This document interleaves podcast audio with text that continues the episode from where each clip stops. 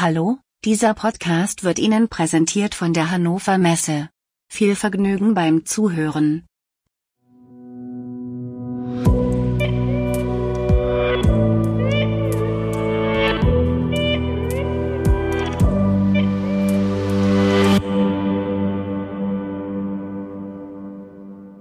Hallo, liebe Zuhörerinnen und Zuhörer. Das ist die Podcast-Folge 25, eine Kurz-KI-Folge. Und ich durfte mit Daniel Stock vom Fraunhofer IPA über FabOS sprechen, ein Betriebssystem inklusive KI-Elementen für die Industrie. Viel Vergnügen. Guten Morgen, Herr Stock. Guten Morgen. Herr Stock, stellen Sie sich kurz vor, was machen Sie beim Fraunhofer IPA? Ich bin Gruppenleiter im Kompetenzzentrum Digitools für die Produktion und leite die Gruppe Produktions-IT, Architekturen und Integration. Unsere Abteilung wurde vor einigen Jahren ausgegründet aus der reinsten Mikroproduktion, ähm, wo es eben um Halbleiterfertigung geht. Und äh, wir haben uns dort im Speziellen um Produktions-IT gekümmert im Rheinraum, also quasi um die ähm, Produktions-IT für die Halbleiterfertigung. Und ja, da muss man halt wissen, dass die Halbleiterfertigung eine Hightech-Branche ist, die vollkommen durchautomatisiert ist heutzutage. Und quasi das, was wir heute im Bereich äh, Digitalisierung und im speziellen Industrie 4.0 machen, in der Fläche, äh, ungefähr vor 20 Jahren schon angefangen wurde und komplett in der Fläche durchgezogen wurde in der Halbleiterfertigung und äh, wir dort eben entsprechend äh, die Erfahrung sammeln konnten, wie man denn überhaupt große Datenmengen verarbeitet, die dann entsprechend aus dem Equipment gezogen werden. Und diese, dieses Wissen versuchen wir eben jetzt entsprechend in die Breite zu tragen im Industrie 4.0 Umfeld, beziehungsweise entsprechend jetzt äh, in diesem KI-Thema unterzubringen. Genau, das ist unser Thema, künstliche Intelligenz. Und Sie haben Ihr FabOS entwickelt, ein, ein, ein Fabrik Operation System oder was steckt, was steckt dahinter, hinter FabOS? Also bei FabOS, das ist jetzt erstmal quasi ein Konzept, das aus vielen verschiedenen Bauteilen besteht und Bausteinen, die wir quasi im Laufe der Jahre entwickelt haben.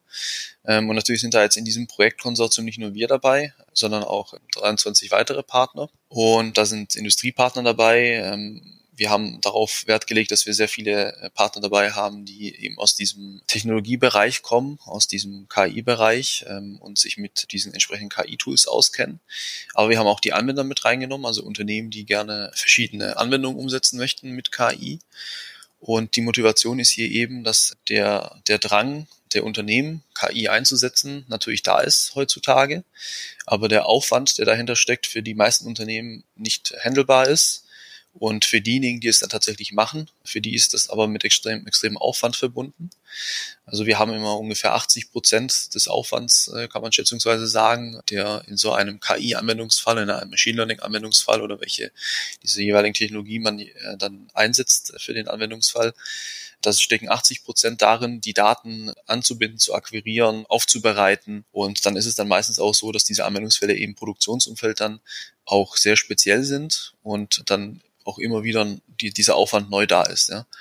Und ähm, was wir mit FabOS erreichen möchten, ist eine entsprechende Vereinfachung dieser ganzen Prozesse und äh, eine Verbesserung der Data Governance. Ja, also das ist äh, die Data Governance ist eben ein wichtiger Aspekt ja, in, in diesem Umgang mit Daten, ähm, dass man eben Datensouveränität sicherstellt, dass man die Datenverfügbarkeit sicherstellt, dass man das Wissen über die Daten und wo diese Daten sind sicherstellt, dass die Datenqualität sichergestellt ist und dass eben auch eine gewisse Datensicherheit sichergestellt ist. Und diese, diese durchgängige Data Governance für industrielle KI-Dienste, die gibt es heutzutage nicht. Und die möchten wir eben entsprechend mit diesem FabOS erreichen. Das ist eines der Hauptziele. Und das möchten wir schaffen, indem wir ein Quasi-Betriebssystem schaffen für die Produktion, bei dem es darum geht, die Produktionstechnik, also die OT, die Operational Technology, mit der IT, der Informations- und Kommunikationstechnik, äh, besser zu harmonisieren, so dass wir eben die Flexibilität der IT in die OT tragen und umgekehrt die Stabilität und Sicherheit der OT in die IT zurücktragen mit diesem FabOS. Mhm. Und das ist eben das Ziel dieses Projekts, was jetzt die nächsten drei Jahre ab Anfang 2020 äh, laufen wird und in diesem KI-Innovationswettbewerb sich gemeinsam mit weiteren Projekten durchsetzen konnte. Und ja, wir denken, dass wir da ähm, einiges schaffen können, weil wir ein sehr starkes Konsortium haben mit vielen erfahrenen Partnern und auch schon Synergien mit diesen anderen Projekten im Wettbewerb gesucht haben und da gute Anknüpfungspunkte gefunden haben. Jetzt meine Frage, das sind Sie dann ein Wettbewerb zu MES-Systemen am Ende des Tages? Oder es gibt ja auch schon, OPCUA wird immer wieder vorangetrieben, dass man da strukturierte Daten bekommt, um Machine Learning zu betreiben. Die laufen dann in ein MES-System und damit kann ich dann sozusagen anfangen, daraus dann äh, KI-Projekte entstehen zu lassen. Warum brauche ich das am Ende des Tages, wenn ich doch die anderen Tools habe? Ja, also OPCOA ist ja eine, ist, ist ja quasi eine Technologie, die wir integrieren. Die werden wir einfach nutzen und, und entsprechend in die Komponenten von FabOS integrieren. Bei FabOS geht es eher darum, dass, dass die eigentlichen Dienste, also wenn ich jetzt zum Beispiel einen Anwendungsfall umsetze, der dann OPCOA zur Kommunikation nutzt, und diese Kommunikation findet dann ja statt zwischen einer Maschine, die einen OPCOA-Server bereitstellt und die Daten dann an einen Dienst liefert, der diese Daten verarbeitet. Und der Weg zwischen dieser Maschine über UPCOA zu einem Dienst, der dann äh, die Daten, die dann über UPCOA geliefert werden, verarbeitet, der ist heutzutage, ich sage mal, nicht deterministisch. Also wir können, wir, wir können den natürlich, äh, wie vorhin erwähnt, äh, in, einem, in einem Anwendungsfall hart verdrahtet implementieren und dann auch entsprechend laufen lassen über die Jahre. Aber in, in einer wandelbaren Produktion, wie wir sie uns heutzutage wünschen, brauchen wir ein System, welches quasi überwacht, äh, wie denn diese Datenübertragungspfade überhaupt stabil laufen und dann natürlich auch prüfen, ob die für bestimmte Anwendungen, insbesondere industrielle KI, benötigten Sicherheiten da sind. Also halte ich die Latenzen ein, ja, wenn ich jetzt zum Beispiel einen Anwendungsfall habe, der ein, ein Control Loop umsetzt, oder reicht die Bandbreite aus in meiner Infrastruktur, weil Fabriken haben natürlich auch endliche Ressourcen und bei den Ressourcen geht es auch darum, diese Ressourcen optimal einzusetzen. Das heißt, ich kann nicht äh, wie in der Cloud äh, unendlich skalieren, sondern ich muss dann auch sehr stark auf Edge-Technologie setzen, gerade wenn es um Latenzen geht. Und äh, FabOS möchte eben entsprechend diese, diese Flexibilität in die OT bringen, dass man die besser konfigurieren kann und gleichzeitig äh, sicherstellen, dass die darüber IT-Systeme, die dann diese Daten verarbeiten, auch mit diesen Garantien, die wir für die industrielle Anwendung brauchen, besser umgehen können. Das heißt, FabOS läuft dann auf der Edge oder liegt es dazwischen, zwischen Maschine und IT-Systemen? Wo, wo, wo hänge ich das auf am Ende des Tages?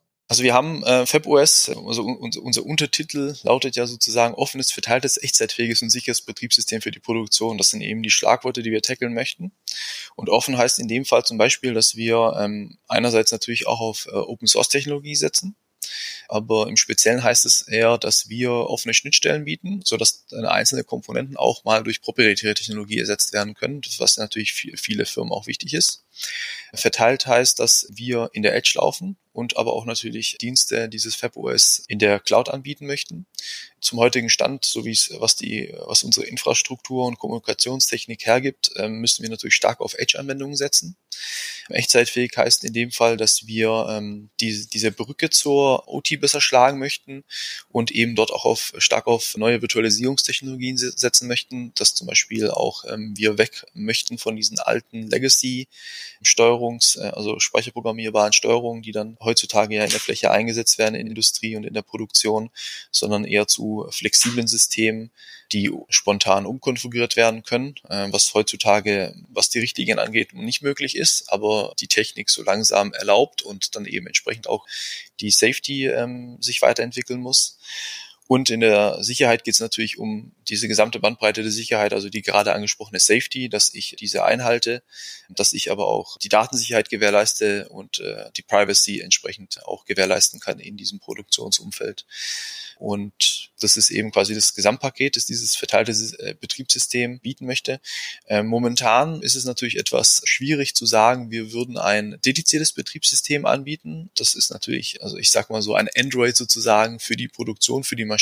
Das wäre natürlich ein langfristiges Ziel, dass man sagt, FabOS läuft auf den Endgeräten. Wir haben auch einen, einen Partner an Bord, der sich auf, auf Embedded-Systeme spezialisiert hat und dann sozusagen auch für Endgeräte ein FabOS entwickeln äh, wird. Aber ähm, wir werden, äh, wir haben erstmal den Fokus darauf zu sagen, dass wir ein, ein verteiltes System, ein Framework aufbauen aus Diensten, wo dann auch ähm, einzelne Endgeräte mit drin hängen, die nativ mit FabOS laufen können. Aber ja, für den Anfang, also für diese, für diese erste Projektphase, die wir jetzt haben, geht es erstmal darum, einen Grundaufbau zu schaffen mit den Schnittstellen, mit einer Architektur, äh, mit den Anforderungen und ähm, es gibt schon Projekte, die sich damit befassen, also zum Beispiel das Projekt IC4F, welches quasi so IT-Systeme und Kommunikationssysteme für die Produktion auch harmonisieren will.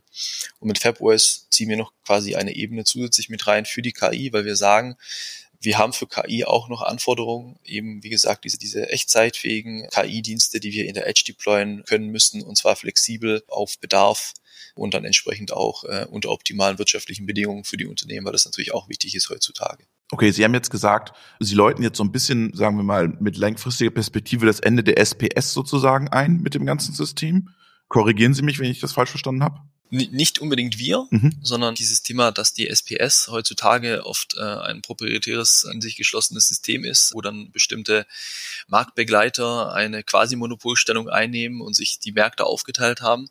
Also die Situation haben wir ja heute und diese Systeme sind zwar sehr zuverlässig und äh, bewährt, aber sehr unflexibel und quasi nicht das, was man sich heutzutage wünscht, äh, vor allem wenn man sich anschaut, was man aus der IT gewöhnt ist. Und da gibt es schon Lösungen, ähm, die halt in die Richtung gehen, dass wir diese Systeme offen gestalten. Und wir wollen aber natürlich irgendwann dahin kommen, dass wir ein, eine komplett virtualisierte ähm, SPS anbieten können. Also das, wie man es heute sich, wie man es heute halt aus der IT kennt, dass ich einen virtuellen Server habe oder einen Container, in dem eine Applikation läuft. So sollen dann in Zukunft auch die SPSen aussehen, dass das dann quasi nur noch eine Commodity ist, eine kleine schwarze Box zum Beispiel, und in der wird dann alles softwareseitig umgesetzt, so dass ich dann quasi auch in Hochsprachen dann einfach mein Steuerungsprogramm entsprechend drauf deployen kann, wie ich es heutzutage mit einem Docker-Container machen würde, der in eine Edge-Device deployed wird. Und das sind aber Sachen, die ähm, kämpfen noch ein bisschen mit diesem Thema Echtzeitfähigkeit, vor allem in der Produktion, wenn es um die Steuerung geht, brauchen wir harte Echtzeitfähigkeit. Die ist heute noch nicht immer garantiert und aber das ist auch eine Sache, die wir technisch lösen werden, irgendwann in Zukunft, vielleicht auch nicht in allzu ferner Zukunft. Es gibt da schon Ansätze. Aber FabOS ist eher ein System, welches diese ganzen Konzepte integriert und durchgängig quasi managebar anbietet einem Nutzer, der natürlich nicht überfordert werden darf äh, von dieser Komplexität, die dann quasi im Hintergrund mitkommt. Jetzt gehen wir nochmal auf das Thema KI ein, weil Sie haben gerade gesagt, ein großes Thema ist das Thema Data Governance sozusagen in dem System. So wie ich das jetzt verstehe, ist dann am Ende auch in diesem System ein Auto-ML-Ansatz irgendwie implementiert. Wenn Sie sagen, wir nehmen sozusagen dem Anwender sozusagen die Last mit den KI-Anwendungen ab ein Stück weit. Also ja, also erstmal geht es natürlich darum, die für KI-Anwendungen notwendigen Daten bereitzustellen. Das ist natürlich eins der Primärziele von FabOS, dass man diese Data Governance herstellt und dann entsprechende Tools äh, im Nachhinein einfach anwenden kann. Und dazu gehören auch entsprechende Auto-ML-Tools und Anwendungen.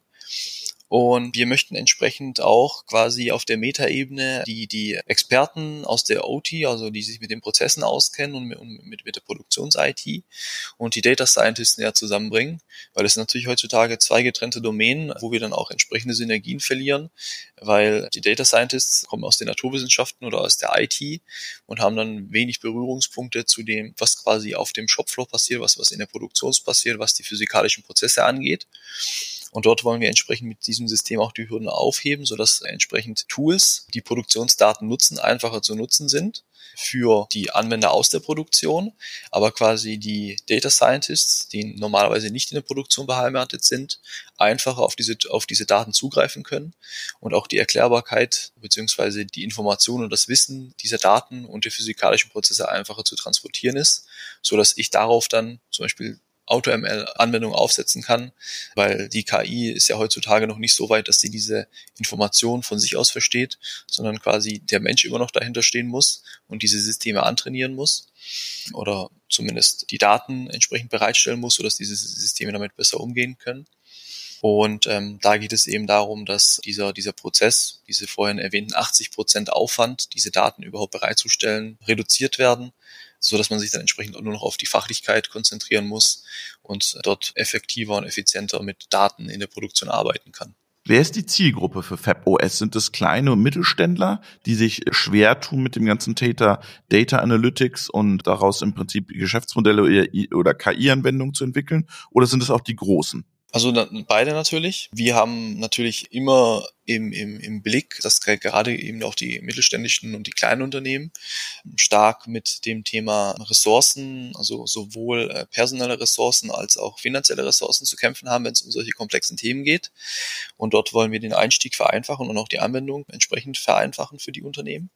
Bei den großen Unternehmen, die haben natürlich auch ihre eigenen Ansätze schon, aber denen wollen wir natürlich dieses System auch anbieten wollen und entsprechend arbeiten im Konsortium mit diesen großen Unternehmen zusammen und sehen dort eben die Möglichkeit, vor allem auch dann die Anwendung und die, äh, die dahinter steckende technologische Souveränität entsprechend zu sichern. Und in, in Breite soll es aber natürlich beiden Bereichen zugutekommen. Und Ziel ist es natürlich auch, dieses ganze Wissen, was wir in der Produktion haben, für uns zu sichern. Weil wir haben natürlich auch Alternativen, die sich jetzt äh, in, in, in anderen Plattformen, die nicht aus deutschen Landen kommen, jetzt äh, so langsam entwickeln also es gibt ja Kooperationen zwischen deutschen Automobilkonzernen und amerikanischen Softwarekonzernen. Und da sehen wir eben die Gefahr, dass dort das Wissen und das quasi das Know-how, was äh, für das äh, wir bekannt sind aus Deutschland und die deutsche Industrie, dieses Wissen ja die Gefahr, dass dieses Wissen abfließt, möchten wir entsprechend bannen, indem wir ein System bieten, wo Unternehmen selber ihr Know-how und ihr Produktionswissen behalten können, aber gleichzeitig diese neuesten IT-Entwicklungen äh, und gerade im Bereich KI nutzen können. Wenn ich jetzt noch mal kurz darauf eingehen darf, es gibt auch ein großes deutsches Unternehmen aus München, die machen auch ein Betriebssystem, nennen sie es selber auch. Ist das ein Wettbewerbsprodukt dazu? Meinen Sie jetzt auch ein Betriebssystem für die Produktion oder?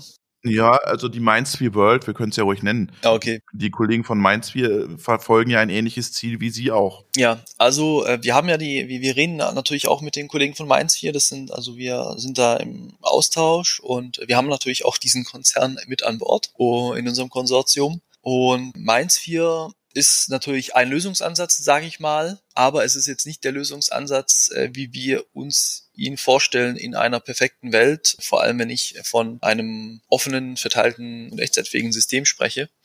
Wir denken, dass, wir, dass unser Ansatz da vielleicht etwas besser ist, aber natürlich äh, die Anwendungen, die selber in diesem in diesem Mainz 4 und und in diesem, in diesem Konzept stecken, das sind natürlich Sachen, ähm, ja, die können nebeneinander funktionieren und die kann man natürlich auch dann parallel beziehungsweise in Synergie betreiben. Ja, also wir sagen jetzt nicht, wir wollen eine Mainz 4 komplett verdrängen. Wir sagen, eine Mainz 4 ist etwas, was vielleicht auf dem FabOS noch aufsetzen kann.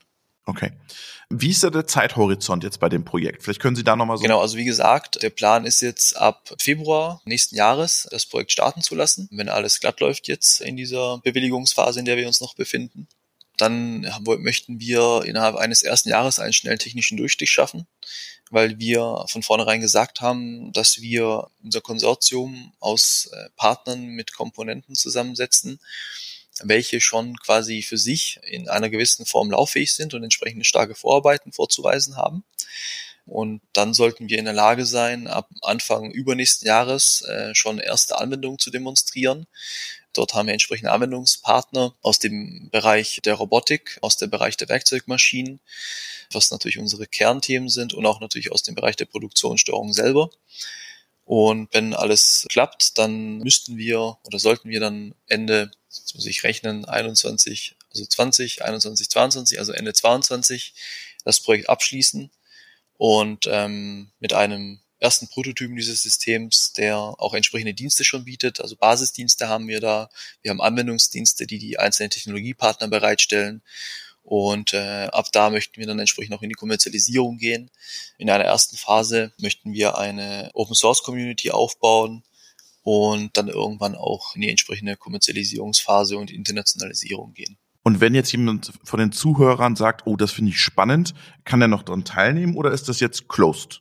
Wir bauen in diesem, für diese Open Source Community ein Anwenderforum auf. Also das heißt, wer möchte, kann sich bei uns melden und eine assoziierte Partnerschaft entsprechend beantragen. Das heißt, als assoziierter Partner kann man freiwillig mitarbeiten, man kann bei Veranstaltungen teilnehmen, man bekommt exklusiven Zugriff auf die Entwicklungs- und Forschungsergebnisse im Vorfeld. Dadurch, dass wir natürlich ein öffentlich gefördertes äh, Forschungsprojekt sind, werden die meisten Ergebnisse ohnehin äh, irgendwann veröffentlicht in irgendeiner Form. Aber als assoziierter Partner hat man natürlich äh, unmittelbar die Möglichkeit, auch während der Projektlaufzeit schon äh, mitzuwirken und mitzugestalten. Was es dann natürlich nicht mehr gibt, ist die Förderung. Ja, die ist jetzt natürlich schon zu. Also der Fördertopf ist jetzt quasi für diese Runde quasi mit den Projektpartnern gedeckelt. Aber als assoziierter Partner kann man natürlich trotzdem von den Entwicklungen und der ja, und dieser Kooperation mit den anderen Unternehmen profitieren. Und dann wendet man sich einfach an Sie. Genau, dann kann man sich an uns wenden. Wir haben auch eine Website, fabos.ai oder fabos, äh, fab-os.org. Da kann man sich informieren. Da werden wir auch im Laufe der nächsten Wochen diese Seite noch etwas ausbauen mit einem News-System und einem Austauschforum, wo wir entsprechend dann auch diesen Community-Austausch vorantreiben möchten. Und dort sollten sich dann auch die, also dort finden sich jetzt auch die Kontaktdaten, aber in Zukunft finden sich dort auch noch weitere Informationen zum Projekt. Super. Vielen Dank, Herr Stock. Schöne Grüße nach Stuttgart und danke für den Einblick in FabOS. Dankeschön.